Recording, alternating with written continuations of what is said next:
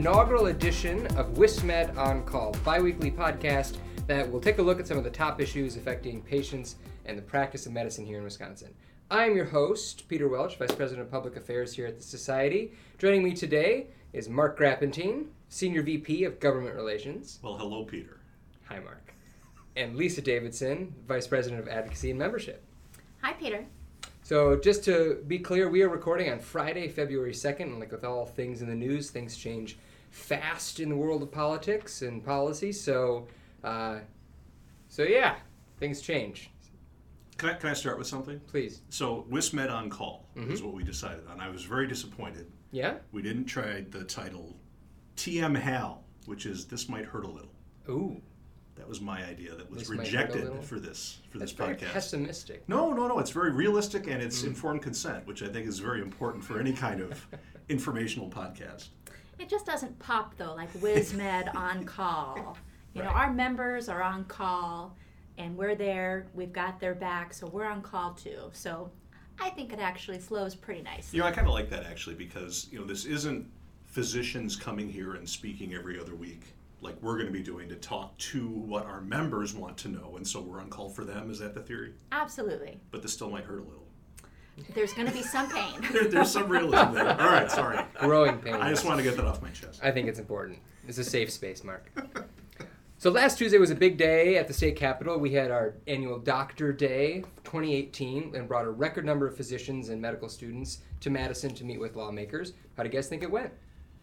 You know, uh, it's the fifth year that we have done this new style of Doctor Day, which is a partnership among uh, specialty societies, the medical schools, and the medical society. Everyone's on an even basis.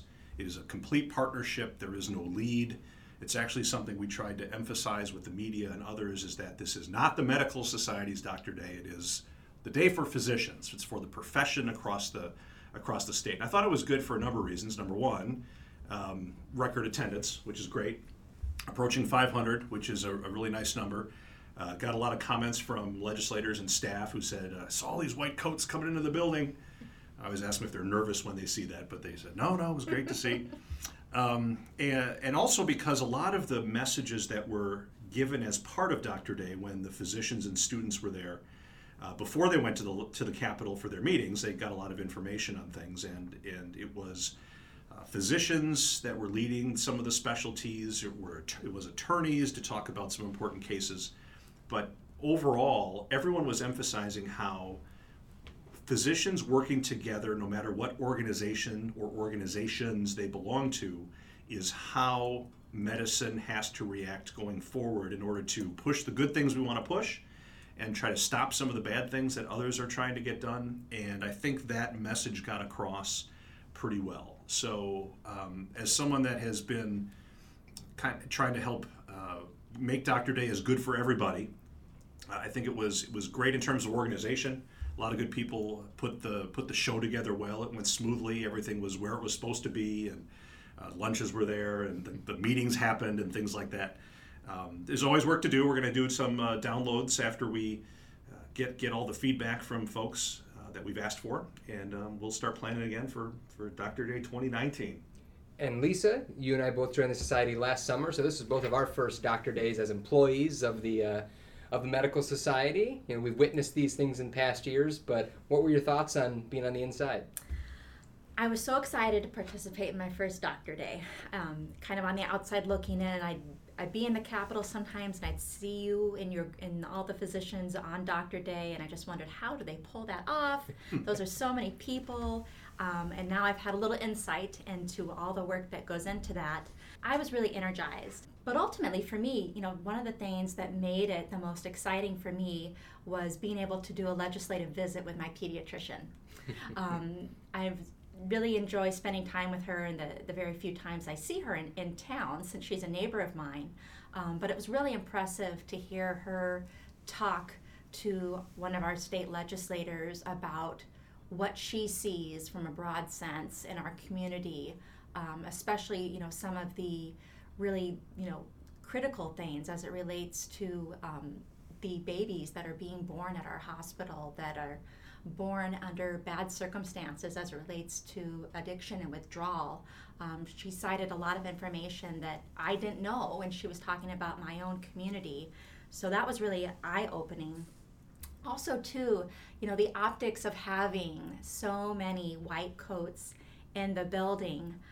One of the things that makes that so special, aside from the sheer numbers and how that really demonstrates, you know, a visible representation of our membership, is that you know physicians in the white coat right now are one of the most trusted entities and i think now more than ever being able to have that trusted figure um, help have a conversation is really important so seeing that many white coats in the building you know it really demonstrates that we've got a group of people here that is credible and it cares and is taking care of your community. And so being able to put a name with a face for that for legislators and to see the people practicing medicine in their own communities, I think it was really, really terrific. Yeah, I would echo that. It was really great for me as a, as a new employee to get to see the diversity of opinions and approaches to talking about these issues from our membership. Uh, it was also great to have the governor there. You know, we had uh, we had Governor Scott Walker there. Uh, clearly, an important issue for uh, for his priorities going forward. Um, healthcare, obviously, always an important issue, but this is the first Doctor Day, right, since the failed repeal at the federal level of, of the ACA. So, certainly, healthcare is on a lot of people's uh, thoughts moving forward. So, we got the governor there. He spoke. Mark, what did he talk about? Actually, Lisa, this was kind of your area of expertise. Uh, we were glad to have the governor there.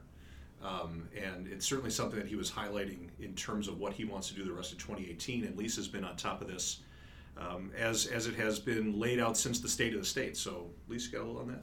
Sure. So, you know, the current environment, we're seeing, you know, more of a pivot towards states being able to help design their healthcare programs.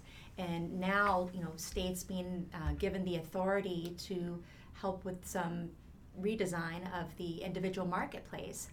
So with that, um, the governor did lay out, you know, a plan um, ultimately to provide some certainty and some stability to the health insurance marketplace. And really, what he wants to do with his proposal is he wants to establish um, reinsurance. And reinsurance, is like kind of like it sounds, is insurance on insurance.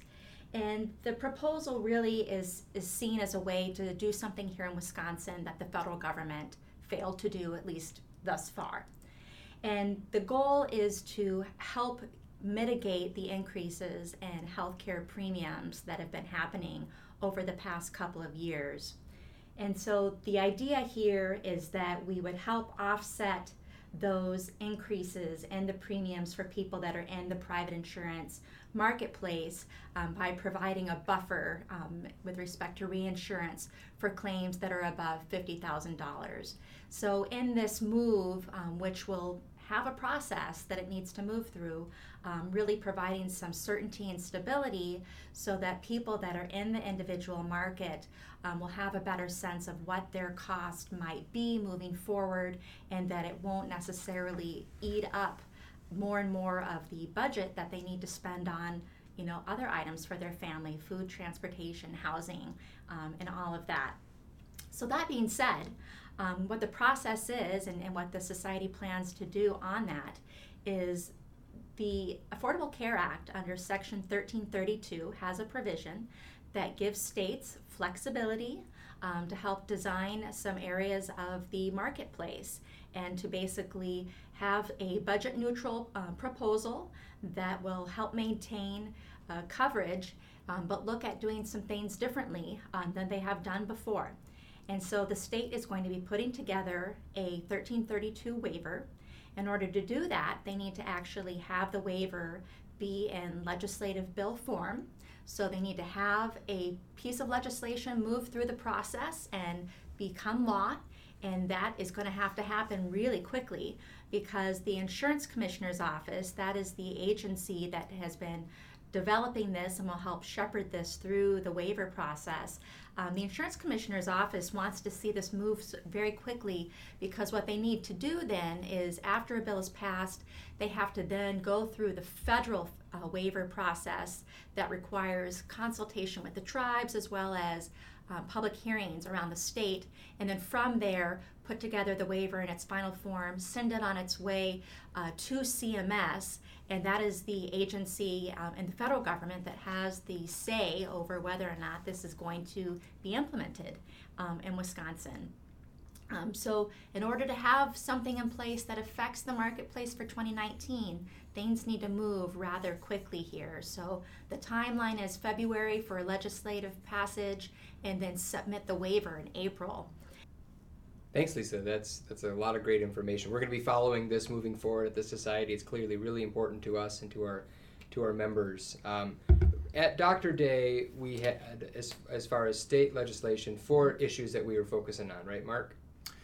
Yeah, it's always interesting to try to coordinate what those issues are going to be at Dr. Day because with all the physicians in the state, they are representative of the populace as a whole, which means they come from every stripe of the political rainbow. So it makes it um, an interesting exercise to try to um, get the issues that the vast majority of physicians would agree upon. Um, you know, for instance, the governor's comments. There are a lot of physicians in the state that love Governor Walker. There are a lot of physicians in the state that don't love Governor Walker. Uh, but the the um, input we got after his remarks, which were um, were very healthcare oriented, were very positive. I mean, I had I had some physicians come up to me afterwards and and uh, they're like, "Well, you know, you know what I think." But I really like the governor's speech. You know, he, he said some good stuff, so that's that's a positive. and you know, um, we we always like it when everybody's more in agreement. So that's why we chose some of the topics we did. There are some that uh, will be of no surprise to those of uh, you who have been following state legislative activity so far this biennium.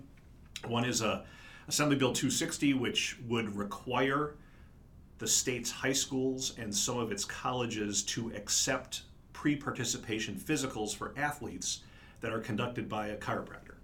Um, there is nothing on the state books right now that say that chiros can't do sports physicals per se. Uh, but what happens right now is that oftentimes there's a, a, chiropractic organization that approaches the WIAA, which is the state's high school um, affiliated group, that they want to allow chiros to do the forms that um, that students that want to participate in high school athletics need to fill out as part of their physical. And the WIAA has said, well, no, we'd rather leave physicians and those on the physician team to do that instead. So what AB 260 does is it would mandate that the schools would no longer have a choice to decide who would um, who would be acceptable for doing these physicals. So so there's a bill there. We believe we're in good shape in getting that stuff taken out of the bill. There's other parts of that bill that might that are probably going to survive, but we believe we're in good shape there, and, and that's in part because the physicians have done such a good job. There's the perennial issue or, or semi-annual issue, it would seem, of um, the fee schedule and workers' comp. Uh, our work comp system works very well in the state, provides great care, a lot of good access to care. Uh, physicians and others help get injured workers back on the job faster and happier, less need of repeat care. And businesses just received $170 million uh, reduction in their premiums last October.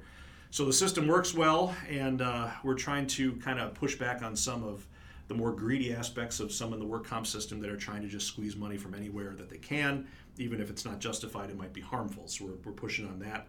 Uh, there's another bill that deals with nursing and changing some of the requirements that certain nurses work in collaboration with physicians.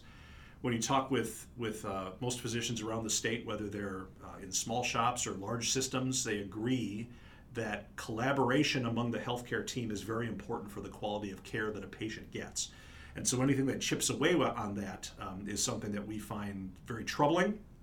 Um, extra troubling on that issue was when this bill was first proposed. It was it was portrayed as a bill that was just changing the titles of nursing and didn't really get into substantive changes. And then when we started digging, we found out there were quite quite substantive changes, and so um, we were kind of pushing back on that. And then on a, on a proactive note and being supportive, uh, the next round of HOPE agenda bills, or the heroin and opiate prevention and education package of bills that Representative John Nygren uh, has has uh, championed over the last five years. There's another bill coming up at the end of this session that the Medical Society supports and physicians across the state uh, are supporting. And so that was the, the positive part of, of Dr. Day, where we wanted to continue to let the legislature know that partnership with physicians on fighting the, uh, the drug overdose problem is something that is, is a, a, very high priority for the profession across the state. We are there for patients.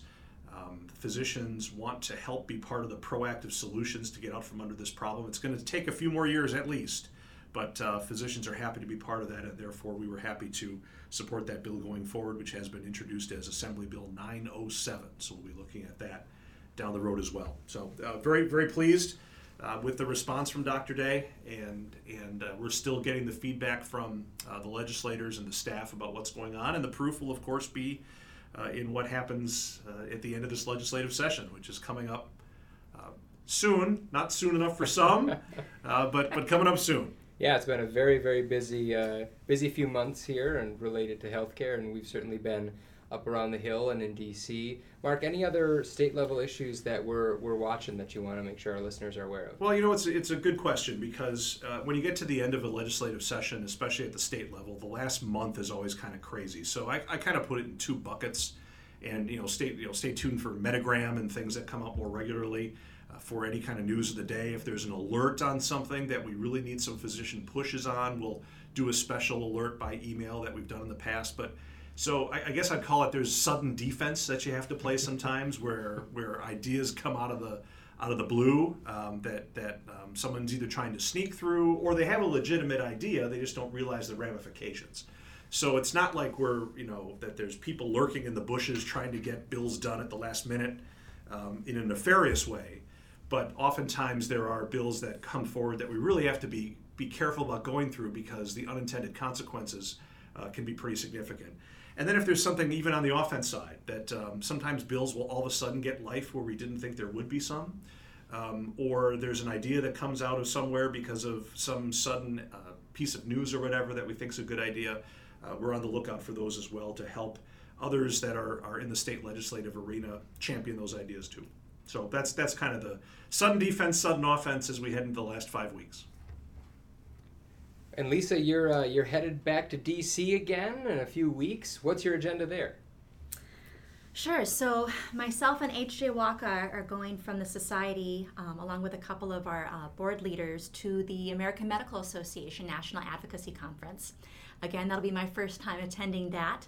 Um, I'm really looking forward to spending some more time with some of our members, but also connecting with my peers um, from other state medical societies, um, being able to establish a rapport with them, but most importantly, get a sense of what's happening in other states and see opportunities for us to learn from their experiences and, and to work together. Um, one of the partnerships that I quickly established was with our Iowa Medical Society, um, given that we have a current issue that's only affecting um, both uh, Wisconsin and Iowa. So, being able to put a name with a face with someone I've been talking to for several months um, will be helpful. And, and really, you know, aside from, from that aspect of it, um, of course, we're going to be spending time on Capitol Hill, um, as we always do um, when we're in Washington. Um, but this time I have some members with me, so that makes it a little bit different. Um, I think that makes it a little bit stronger.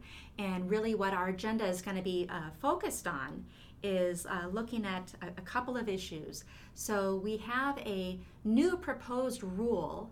Um, from the Department of Labor, of all places, um, that deals with association health plans. And so, to take a step back in terms of why this is important is twofold. Um, one, since there's been a lack of uh, legislative appetite um, to pass legislation that continues to chip away at the Affordable Care Act, the administration now has looked at what can they do through their existing executive authority. So what can the agencies do on their own? And that's where we get into the, the regulatory space. So the association health plan rule um, is kind of in that vein of looking at some potential workarounds from the Affordable Care Act. And why we care about this is because the um, Society Holdings Corporation um, currently has an association health plan that we want to continue to see grow and thrive as a mechanism for access for our members and their families. We have a little over 1,100 lives that are covered under our plan, and the proposed rules, so this is in draft form, but the draft um, would make it impossible for our existing plan to continue to operate, and that would be a really big problem. So, in addition to the staff um, that I mentioned that are going, we're going to have Linda Scythe from our Holdings Corporation be there with us um, so we can speak to that issue a little bit more in detail. And so, the plan is um, to work with our congressional delegation to ultimately have the rule changed. So stay tuned. Um, that process is going to take a few months, if not potentially much, much longer. Um, but it is something that's very important to us here at the Society. We're also going to be talking about our disparity in Medicare reimbursement. Um, this is the issue I alluded to, where Wisconsin and Iowa right now have a huge gap between the salaries that we pay physicians and what they are reimbursed for that care they provide in Medicare. So we've been working to really narrow and eliminate that gap.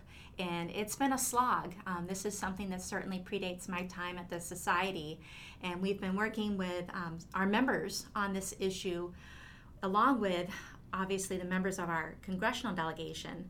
And we're at a point where we actually have some legislative text that was introduced last year and I'm really excited that we had our entire delegation um, sign on to that, um, minus the speaker, given that the speaker tends not to put his name on bills. Um, but that being said, we do have some favorable language that doesn't mirror that bill um, that could be part of the omnibus budget package um, that requires passage before next week.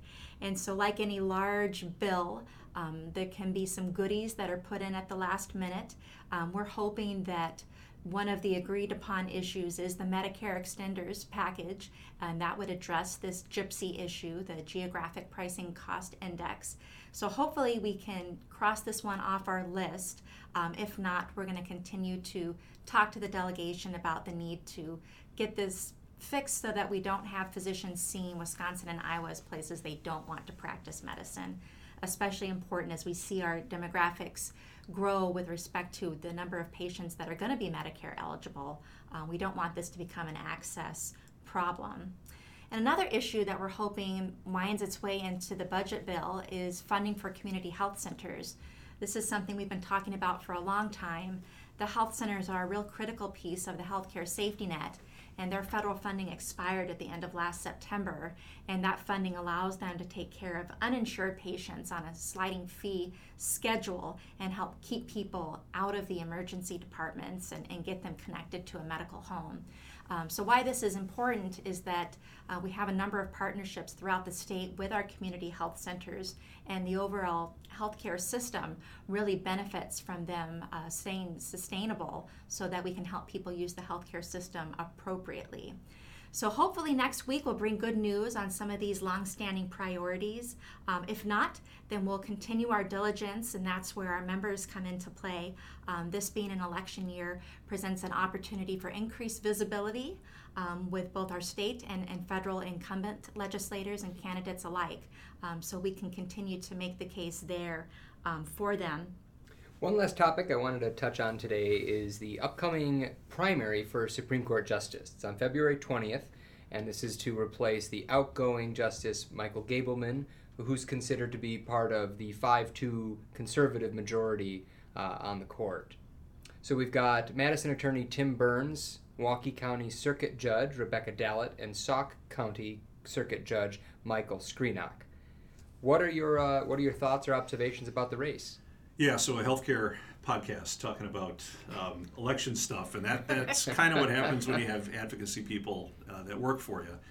Um, and probably down the road, I'd say in the summer, we're probably going to talk a lot more about elections and things that happen because it is so important that physicians have their voices heard. So, you know, the spring primary is always one where you have low turnout. You don't really have a lot going on, and oftentimes it's more local races. Um, for the primary this time around, this is the highest profile this is the pro- highest profile race that shows up on the spring ballot is Supreme Court. Um, Supreme Court justices in Wisconsin run for 10-year terms, so it's kind of a big deal because once you elect somebody, you, you, have to wait a decade before you get a chance to vote on that person again, most likely. Um, and um, this this one around is going to be interesting because you have three very interesting candidates that again probably um, are emblematic of the entire political spectrum. You have you have uh, Attorney Burns, who seems willing to um, dig into the political fray as much as possible, talking about specific issues, talking about cases. that um, that have come before the court and how he would have ruled and things he wants to do going forward. Um, you have uh, Michael Screnock, who was very involved when he was in private practice on the Act 10 uh, lawsuits that happened uh, as part of uh, Governor Walker's tumultuous first term when it came to unions and, and labor and things like that. And he was involved on the private practice side before um, embarking into the uh, private sector. And then Judge uh, Judge Dallet from Milwaukee, you know, kind of kind of not as high profile uh, than the other two, in part because uh, doesn't doesn't necessarily uh, want to go out there and ruffle feathers and say things, but is one of the first ones to get ads up um, on uh, on social media. And it's it'll be an interesting it'll, it'll, be an interesting race to see what happens on the 20th. Uh, once that gets whittled down, the top two will advance to the April 3rd general election, and I'll tell you there'll be a lot of uh, paid for media that you'll see on TV, and you'll wonder why on earth in March you're seeing all these election ads, and it's because you're going to need to go out and vote on April 3rd again. So, something we're going to keep an eye on, obviously. Um, you know, again, our membership is very different depending where they are politically. Uh, and so we want to make sure that all physicians understand the importance of the race and how they should uh, be paying attention and then make their decisions when they go vote on those Tuesdays. Yeah, you know, I think it's really important that our members are really civically engaged and you know, we have an issue right before us that shows us how important the state Supreme Court um, can be. Um, they are, you know, in a position to make decisions that are um, impacting the practice of medicine in Wisconsin, and we want to continue to have Wisconsin be the best place for people to practice medicine. And you know, ultimately, there is sometimes a judicial role in that. So take your uh, time and do your diligence where you can to learn a little bit more about the candidates, and uh, then we want you to actively go out and vote and be part of the process. You know, and one of the just to again for down the road we'll talk about this, but one of the most important cases nationally is the the partisan gerrymandering case that's pending before the U.S. Supreme Court that comes from Wisconsin. The the course name is Gill versus Whitford and it turns out that uh, Whitford is Bill Whitford, who uh, was actually my contracts prof at law school when I was when I was at UW, uh, getting that fine law degree. Um, and if you if you took that contracts class, it would not surprise you whatsoever that Bill Whitford is taking a gerrymandering uh, case all the way to the Supreme Court. So interesting times that uh, you know Wisconsin tends to outpunch itself uh, nationally when it comes to issues or influence, and certainly that's a case that's going to have huge ramifications um, on Wisconsin specifically, uh, with the potential that um, there might be a chance that the state assembly has to redraw all 99 seats, um, or it could be more tailored. And if you redraw the assembly seats, do you have to redraw the 33 Senate seats? Stay tuned. We have our eyes on the judiciary as well as the other two branches of government. So, just uh, all part of the fun that comes for advocating for physicians and dealing with healthcare. Well, there'll be more fun to come. That will wrap up our inaugural edition of WisMed on Call. I think we set the bar very high, set some precedent, broke some records. Mark admitted he's a lawyer, so I think we got that out of the way. Uh, if you like what you heard, subscribe wherever you get your podcasts or visit our website at www.wisconsinmedicalsociety.org. If you've got suggestions or feedback, send an email to communications at wismed, that's W-I-S-M-E-D dot org. We'll be back in two weeks. Thank you all for listening.